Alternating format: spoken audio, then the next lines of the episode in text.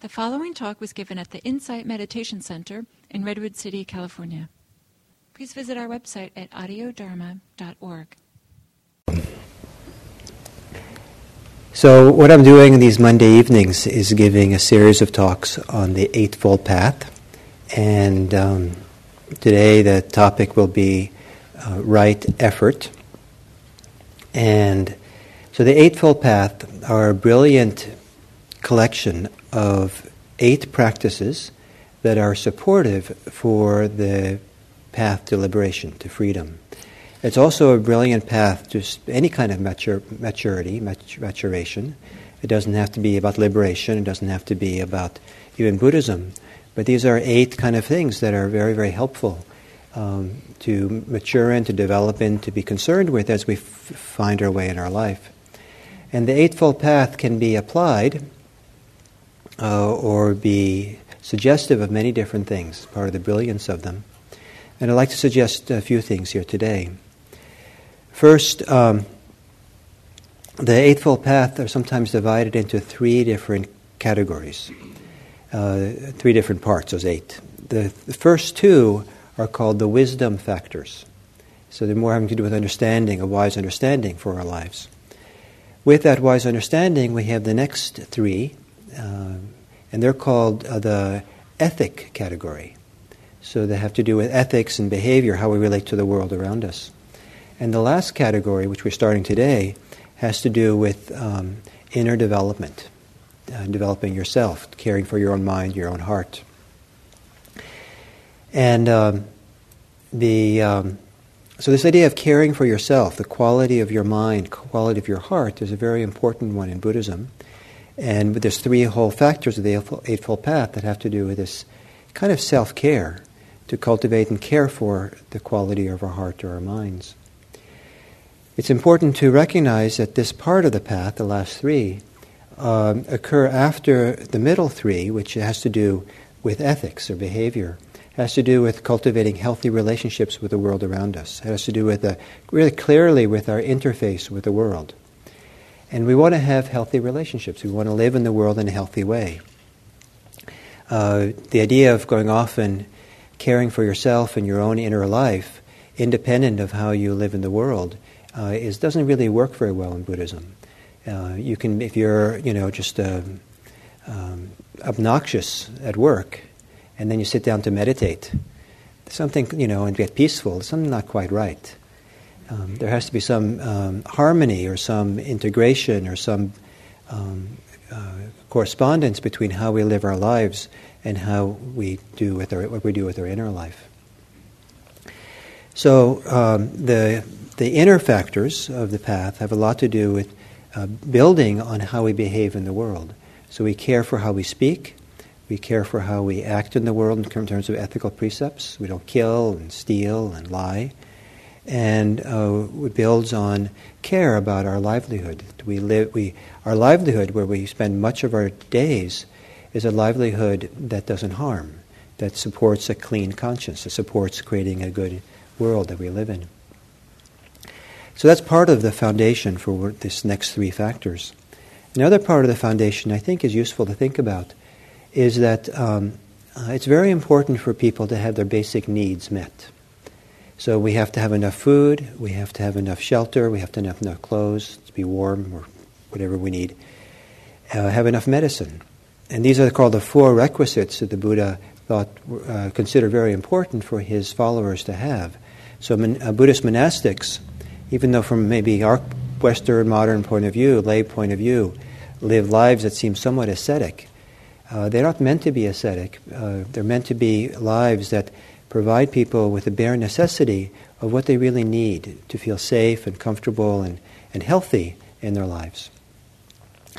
So it's important to have these things, and for all of us, it's important to have that. Some people in our society don't have enough food, don't have enough safety, don't have enough shelter, and it's important those are there. But an interesting question arises when you have those basic needs satisfied, what is important to do next? What do you think is important to do next? If you have a basic shelter and house, is it important to get a bigger one?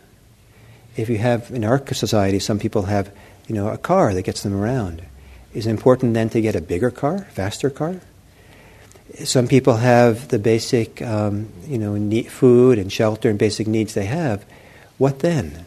Recreational opportunities? People have good paying jobs. Is that good enough? What's next? A better paying job, acquiring more wealth? Or maybe, you know, wealth is not so important, but status is important. And so you want to, you know, sort of move on to that. So what's, what, what, what, do we, what do we build our life on? What do we dedicate our life to do after we have the basic needs taken care of and satisfied? I think it's a very interesting question. And to uh, consider what are your basic needs. You don't have to be as, you know, uh, simple as a Buddhist monastic, but my guess is that most of you here have uh, the most basic needs of your life satisfied well enough. Uh, some people don't, but um, but you know you, know what exactly does it do we need? What do we what do we consider important after those basic needs are satisfied and met? The suggestion I have is that um, what I what I feel very strongly is that there's two things that are next. One is caring for other people, and the other is caring for yourself. And so the middle factors of the Eightfold Path have a lot to do with caring for our world. Um, uh, you know, the ethical things, living a life of compassion and care. The next, um, um, but the next three have a lot to do with caring for ourselves. And, and caring for ourselves not by winning the lottery that's now really big. Uh, that wouldn't be necessarily caring for yourself. It wouldn't be about having, you know, uh, better food, you know, go out to more expensive restaurants or bigger bank accounts or bigger houses or bigger cars or bigger status or whatever it might be. But rather, there's something much more important, much more what Buddhism uh, considers to be a form of wealth, more valuable than conventional wealth. And that has to do with the quality of your heart, the quality of your inner life, the quality of your mind, if you prefer that word. But the, the quality of the heart, that the heart is not in conflict, the heart is not agitated, the heart is not um, uh, weighed down or burdened, that the conscience is clean, that the heart is inspired, uh, that it has a, has a sense of being settled on itself, is at peace. Um, there's uh, uh, inspiration, there's beauty in the heart that shines forth. I believe that one of the most probably I believe the, the most beautiful thing in the universe that you ever you'll ever see is a purified heart. No, no art, nothing in nature, nothing is as beautiful as a pure heart. Uh, it's one of the most beautiful things that all of you have, everyone has. Do we care for that? It's very easy not to care for the quality of our inner life because we think that other things are more important. And we can be focused on externals, getting things in the world. And in the process of doing that, stay agitated and stay in some certain way disconnected, as if all these other things we could pursue um, are more meaningful than the profound sense of happiness and well being that we can feel inside. This profound sense of well being is not meant to be done in isolation, separate from our care for the world around us. And I think that's part of the brilliance of the Eightfold Path, that uh, the caring for our inner life occurs after we've established these healthy relationships in the world around us. They go hand in hand, these things, caring for others and caring for ourselves. But we have to care for ourselves. We don't have to, but I think that uh, uh, I shouldn't have said we have to, but we can. and, um, and it's interesting to consider the beliefs that we, some of us have, some of you have, that says that uh, this doesn't count, that it's not important to look and care for in our, in our life, that it's selfish to do that, or, or there's nothing there that's valuable, or the beliefs we have that other things are much more important. And so we pursue different things than pursuing a high quality of inner life. One of the limit, one of the hindrances to cultivating a good inner life, it, for some people, is the idea that it's selfish, that I shouldn't be doing focusing on myself and being happy myself, because all these other people are suffering, and I have to kind of do something for them. And then the question is how can you best help other people? Do you best help them when you're at peace or best help them when you're agitated? And I hope that the answer is the first. That um, being, you know, so how can you best help, help someone who's upset? Do you best help them by worrying with them? Some people want you to do that. But is that really the best gift you can give them? Or can you offer your compassion, your care, your support while being at peace yourself, calm yourself? One of my wife, when our kids were young, uh, she felt that one of the important qualities of being a parent for her was not to be alarmed. And so, you know, you know, if you have been around little kids, there's no shortage of things that new parents can get alarmed about. Um, but, but, you know, then you pass on to the kids, you know, this conditioning of being alarmed and the world's a frightening place. So how do you, you know, condition your kids in the most healthy way? We're spending a lot of time worrying around the kids um, teaches the kids something very powerful. And uh, you might think you're caring for them, but you might be undermining them. So, how to care and teach and be responsible, parents or anything, but to, in the kind of the, the mother's milk or the parent's milk, the father's milk, whatever his metaphor is, um, you know, what are we passing on in how we are? And I think that how we are is very, very significant. Um, and so our inner life is important for how we support and care for the world around us. So, this next step of the Eightfold Path, the sixth one, is called right effort. And it has to do with being a caretaker for our inner life and, and being able to, to recognize the difference between uh, rel, you know, good quality states of mind and poor qualities.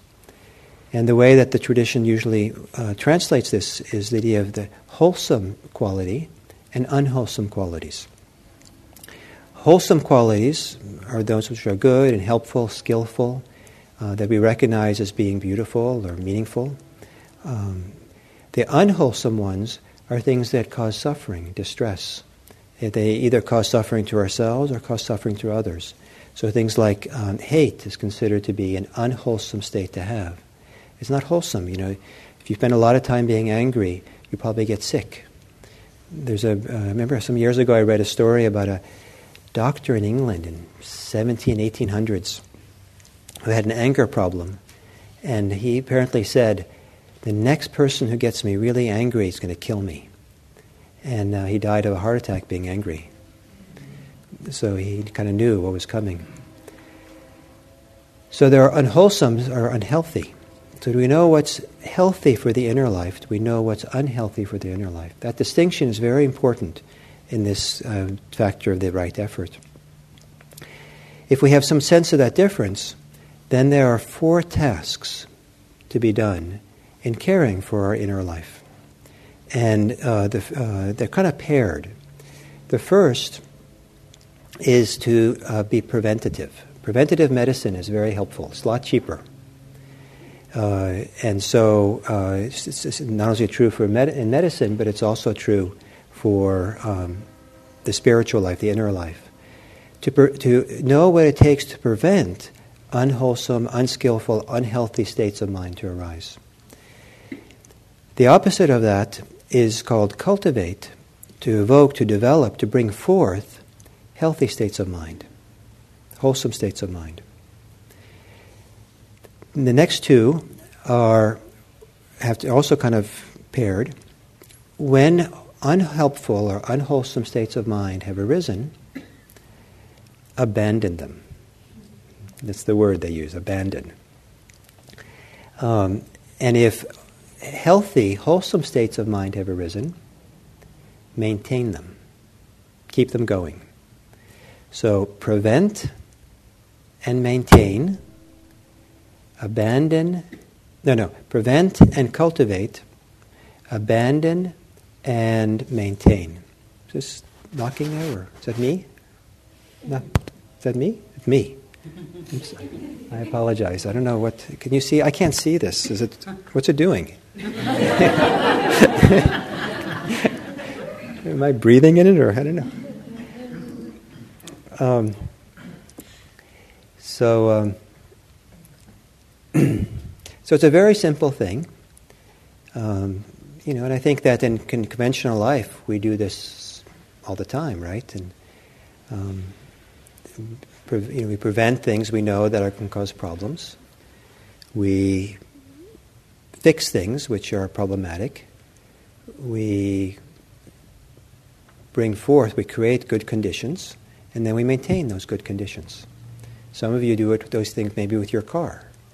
You know, if you, you try to prevent problems with your car by having the oil change regularly, you try to, if you have a problem in your car, you fix it. You, you know, and then I don't know what you do about evoking good states in your car, but I guess you make sure you have good tires, good brakes, and then um, and then you keep them good going. So, in terms of um, the, uh, so these these uh, so wholesome and unwholesome, or healthy and unhealthy in inner states, be able to recognize those, to have a visceral, felt sense, exp- different feeling, not a moralistic idea, not concepts of what's healthy and not healthy, but rather to really feel in your heart or your inner life what it feels to be different from being contracted and open, agitated and peaceful. Um, uh, uh, constricted or relaxed and flowing and calm. There's a whole range of things that uh, are, are, considered healthy and a whole range of things which are considered unhealthy. Uh, the difference between feeling a heart that feels love and one that feels hate, generosity versus one that feels uh, miserly, one that feels wise versus one that's filled with doubt. So there's all these different qualities, and how, how do we relate to them? What do we do about them? How do we live with them is the question. All, we all, I think we all have all of this. You know, I like to think that, that all human beings are basically, the inner life is basically the same, and we have a wide range of emotions that come and go. We all have wholesome and healthy states of mind that arise. We all have unhealthy and unwholesome ones that occur from time to time. And it's not a personal failing to have it one way or the other. I think it helps to see it as the human condition to have these things come through. But then, how do we work with them? What do we do with them when, when they're there? If you're filled with rage, what do you do? Do you guys go, great, I can't wait to go and bash someone. This is really fun, you know. Um, you know, and these Buddhists who say you should abandon rage, they don't know what they're talking about. I'll show them. And um, you know, that that's not really a good way of living. I don't think it makes sense to live that way. Um, I think most of us monitor ourselves well enough that there are certain states of mind that we're very careful when those states of mind are there, that we don't act on those states, that we kind of you know, do something with them. Um, and so the first one is to prevent. So if you monitor yourself, pay attention to cause and effect in your life, are there certain things that are triggers for you to create unwholesome, unhealthy states of mind that you'd rather not have? Ones that debilitate you, ones that depress you, ones that irritate you to have, ones that kind of trouble you to have. They trouble, troublesome states? And do you recognize what those triggers are for those states? And, um, and I think becoming wise about those triggers helps you then to be preventative, to, to, to think ahead, so, for example, um, uh, if you if you have some kind of addiction, say you have a, uh, uh, real trouble with alcohol, as a preventative measure, it's probably not a good idea. It's probably best to avoid having alcohol in your refrigerator or in your home it just you know it's probably a good idea. Um, some people go further. They probably it's probably a good idea not to go to places where people are drinking. It's just a good prevention.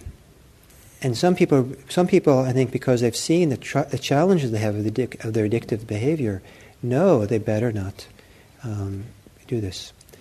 I've known a lot of people in the last, it seems to me like in the last five years, dramatic escalation of people who come uh, somewhat distressed about some one addiction, some, some addiction or other having to do with computers and the internet. And, um, and even people who, what they're watching on the internet, maybe is not necessarily unwholesome, but it's the amount of time they spend which is the problem. They get hooked in.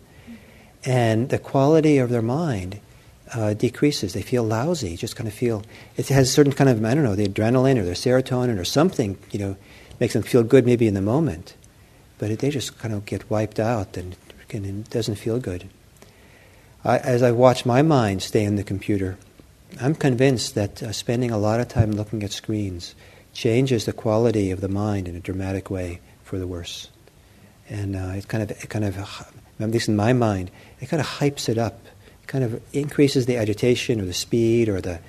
It's kind of like a more superficial level of a mind is operating. That's kind of like operating like on caffeine. And I don't think that that place to operate from, for me, is a very good quality place to be. It's kind of like I'm pulled out of the place of rest in my heart that where I feel much more settled and peaceful and at ease. And I don't know what it is. Maybe other people don't have that issue. Maybe there's minds work, brains work differently, or depends what people do. But I have to be careful with how much time I spend on the computer because the way I engage in the computer, uh, after a while, uh, it just I don't feel good about it. So I know people some have these addictions to that. So preventative is limit how much time you're on TV or on the computer or whatever if it's not healthy for you to do to do it. Uh, get enough sleep. Some people getting not getting enough sleep is a huge condition um, for uh, having all kinds of unwholesome states of mind arise. So I can go on and on, but the idea is the important thing is for each of you, if you're interested in this whole approach, is uh, to be able to recognize and to know what are the triggers? What are the conditions that are, are um, need to be careful for? And how to do preventive maintenance of yourself. Um, not look at things that pull you into their world. Not talk to the people that pull you into worlds that are emotional states which are not healthy for you to be in. Or, if you know there are triggers, know the things that cause problems for you, and you have to engage in them, prepare yourself ahead. If you're going to be talking to someone who's always complaining and always being angry, and you tend to get pulled into their world, and you tend to also start complaining and getting angry as well, and it doesn't feel good to do that. Maybe you have to kind of not just show up without thinking about it, but maybe before you meet with that person, you have to spend time preparing yourself. Calm down, meditate, or at least set your intention and remind yourself I'm talking to someone who pulls me into this negative universe.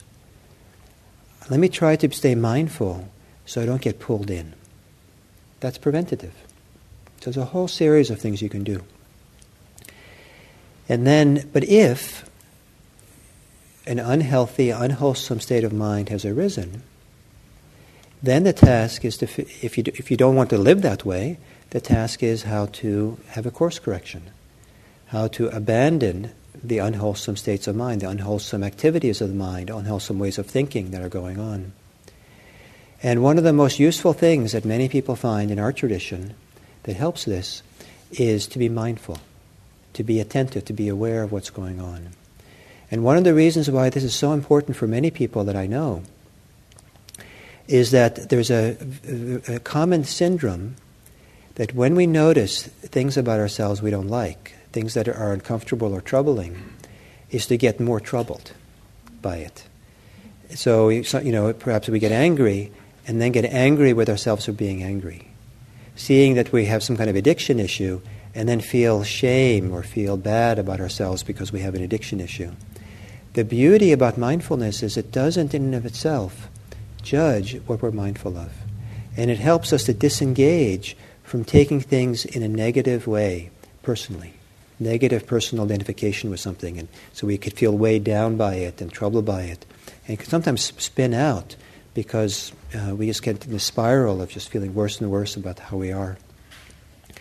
So one of the first steps of abandoning is not to abandon, but rather, in a metaphoric way, step back and just be mindful and see it. Don't be caught in it as much. practice mindfulness to help you step out of its orbit, out of its gravitational pull of what's going on. And it's a quite a remarkable thing to have the capacity, slowly gained, learned, the capacity to have a negative state of mind, negative qualities going on, and to be able to watch it or be present for it with a mind that is not it, that's free of it. Sometimes identification with negative states is so strong that we feel we are it. But mindfulness, as it gets stronger and stronger, shows us that there's a part of us, a part of our mind, a part of who we are, that is not enmeshed in what's going on. And there's actually, uh, oddly enough, perhaps, there can be a joy, kind of a delight even, in bringing mindfulness to unhealthy states of mind, troubling states of mind, because of the strength of the mindfulness. wow, this is fun. Hard to believe, isn't it? So that's one of the first things. And then abandoning also is to learn what it takes to kind of to no longer be caught in these things in a deeper way, how to let, let, let go of them. The Buddhist tradition offers a lot of tools, a lot of techniques for this. Mindfulness is the forefront. Get to know it well. Not just learn to observe it uh, with some kind of equanimity, but to study it more carefully, try to understand what's going on. And sometimes by understanding it more deeply, we can learn uh, what, we what we believe that we're holding on to. That's a trigger for it, and we can maybe let go of something. So the idea of studying something, getting to know it better, is really important. A technique that the tradition offers is uh, sometimes it's useful to ignore something and to, and to uh, select something else to pay attention to. Turn your attention to something else. So, for example, if the issue is um, there's too many alcohol bottles in your refrigerator and you're really tempted, maybe you should turn your attention to something else, like go visit your neighbor who doesn't have any alcohol in her in her house. you know, and and uh, and uh, perhaps you know spending time there can you know make it easier for you kind of to calm down and to kind of not be caught. And then you kind of settle out, and you maybe forget about what's in your refrigerator, and then you send your neighbor, "Can you go there and throw that out?" You know, but the idea is so sometimes there's healthy and selective ways to ignore what the issue is, step aside, and focus on something else to help you disentangle with the situation. And I think it's often intuitive to do that. Uh, sometimes we get, pull ourselves out of challenging situations so we can cool down, um, and then perhaps go back and deal with it later, the situation after we've cooled down. Um, there's a beautiful, I don't know if it's beautiful, but um, um uh, in the ancient tradition in the, the Buddha, um, I think he appreciates that this is really hard sometimes. It's really hard to get to kind of just to get pulled out of the grip of very, very strong negative or unwholesome, unhealthy, troubling states of mind or impulses that we have. And, um, and so the, when he gives a series of techniques of what you can do, the last technique he gives is to uh, bear down and grind your teeth and not give in. And, uh, you know, usually you don't hear that kind of advice from a Buddhist teacher. But I think it's realistic occasionally. Occasionally, the, the, the tremendous, for some people, the tremendous power and force of desire and hate and the way that grips us and propels us um, uh, it might be the best thing a person can do is to just grit their teeth, sit still, um, hold on tight, and not give in. Um, it can be the wisest thing to do. Occasionally. if nothing else has worked, rather than making a big mess. So then there's um, evoking or cultivating, bringing forth wholesome or healthful states of mind. And when I was a new Buddhist student, um, I strongly mistrusted this kind of idea. The idea that you would create good states of mind seemed very artificial to me and insincere. It took me a long time and a lot of practice to come to appreciate that um, it's a beautiful thing to do And it's a fine thing to do, and it doesn't have to be artificial. It doesn't have to be saccharine, it doesn't have to be pretending something. So, uh, and there's a lot of ways in which to evoke or bring forth uh, healthy states of mind or healthy qualities or healthy attitudes. And some of them have to do with just simple choices. Um, is the glass half full or half empty? What do you focus on? Um, I don't know if this is a good example, but if your friend has um, uh, a really beautiful sweater on, but kind of plain, little bit kind of ugly pants on, uh, are you ob- which one are you obligated to mention? Talk to, to mention. There's no obligation to mention any of them. You can talk about the weather, but uh, you you know you know where, where do you go? Oh, I can't believe these pants you're wearing. Is that really the best use of your time and your voice and your focus of your attention? Your attention is an important thing. What you pay attention to, and and what you bring other people's attention to is very meaningful as well. Maybe it's important if they're going to some important meeting where having better pants is important. Maybe you can gently say to them, you know, you might think of other pants. But other But it's a world of difference between saying, those pants are ugly, versus saying, that sweater is beautiful. That's a, that sweater looks really nice on you. Is one insincere and one more sincere? Is the ugly pants thing more sincere than saying, you know, it's a beautiful sweater? It's, I think I, am suggesting here it's a matter of choice. Sometimes you can choose what you focus on. Um, and uh, th- there's a lot of beauty in this world, and there's a lot of beauty in you. There's probably more beautiful qualities and states of mind that you in yourself than you realize. But if we're fixated on the negative or fixated on particular things or what troubles us the most, we might not notice that it's a beautiful day. We might not notice that uh, you know that there are things that are really going well in our life. I have a little pet philosophy that I, I kind of like. So I don't know how well it works, but I'll give it to you anyway. that by the time a person is 50 years old, they can be assured that something has gone really well. something has really worked well.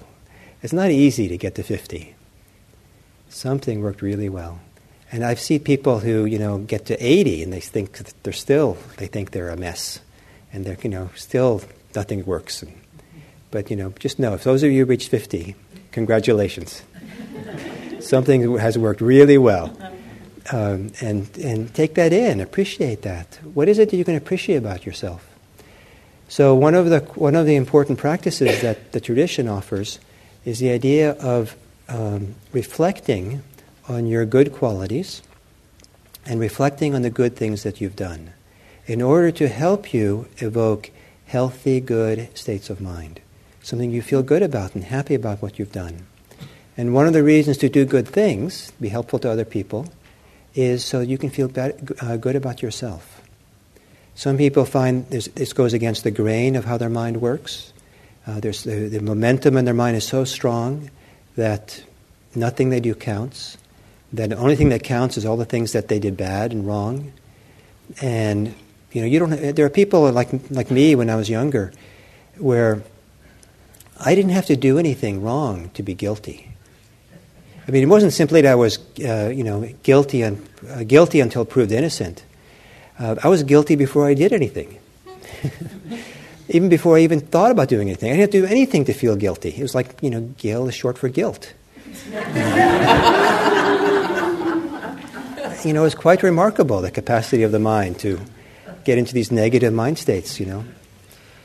And, um, and so so, what are the beliefs? What are the operating systems you have? Are very important to understand. This idea of noticing and monitoring yourself, noticing how your mind works, noticing the patterns of how it works, so you can start questioning them. So you can put a question mark behind them. Do I need to be guilty? Uh, why do I give my guilt so much authority? Why do you give your anger so much authority? Why do you give your desires so much authority? Why do you give your negative self image so much authority? Where does the authority come from? That this, you know, put a question mark. What happens? But, but to spend some time reflecting and thinking and considering the things about yourself that can bring you joy, things about your life, the things about what you've done, the qualities you have. Um, even if, you know, maybe you're one of those people who 95% of who you are is pretty rotten. Maybe you think of yourself that way. At least the way you kind of. But how about spending more time appreciating the 5% that's really good? If you do, I would I'm pretty confident that if you do, if you appreciate the 5% that's really good about yourself, you'll shift the percentages. And then more of you will be good. More of you will be healthy and wholesome. You'll water those seeds. You'll, you'll cultivate and develop those qualities more. The, appreci- the healthy and wholesome mental states that we have, when they're appreciated, they have a chance to grow. When they're ignored, they don't grow if you spend a lot of time appreciating, in a negative sense of the term, your unwholesome states of mind, it has a way of kind of festering them and making them stronger. So be very careful. So part of the tradition says cultivate the wholesome, cultivate the healthy. Actively do it, it's a good thing. The last thing is when you have some good qualities going, when the inner, your inner life, the quality of your heart is good, care for it, maintain it, keep it going. Don't cling to it. Don't kind of insist on it. But perhaps there are simple ways of keeping it going, uh, not kind of rushing into the next thing. So, say that you have helped a neighbor Maybe you took those alcohol bottles and threw them away. and it was helpful, and you kind of saw it made a huge difference in your neighbor's life. And while you did it, you felt good. And you felt good to know that at least for this night, your neighbor is going to sleep safe. There's no danger for your neighbor who's been struggling. And it feels good to have that done that. It feels good to have a better situation with your neighbor. So you could just kind of linger with that and kind of appreciate that before you uh, rush off to do your internet addiction. and you of completely forget that. Um, but what, what, what are the good things, good qualities, the love, the generosity, the calm, the peace that you are capable of experiencing? And are there ways that you give it up too quickly? Ways in which you abandon it too quickly because you rush off to do the next thing in a way that doesn't kind of let you, let you register and stay and linger in a good way, or to be informed by, or be supported by, or be motivated by the beauty in your hearts, the good qualities of who you are. Don't overlook these things. So, the last thing I'll say is you're all beautiful people. You're all really beautiful people. And those of you who are not yet 50, you're really beautiful. Something's really working well. And it's really good to take that in and to appreciate that and be nourished by that. And, um, and live as if that's true. Let that come forth. Let that be who you are. Appreciate that. And appreciate people's beautiful tones in their cell phones. they're, they're it's really nice, some of them. See? So, um, so please um, take good care of yourself, cherish yourself, be the caretakers, custodians of your own beauty, your own inner life. And perhaps as you go to sleep tonight, as you put your head on the pillow, spend a little bit of time considering uh, your good qualities, the good things you've done, and considering that whatever percentage you have 1%, half a percent, I don't care what percentage, that's really beautiful and wholesome and good about yourself. And appreciate that. Thank you.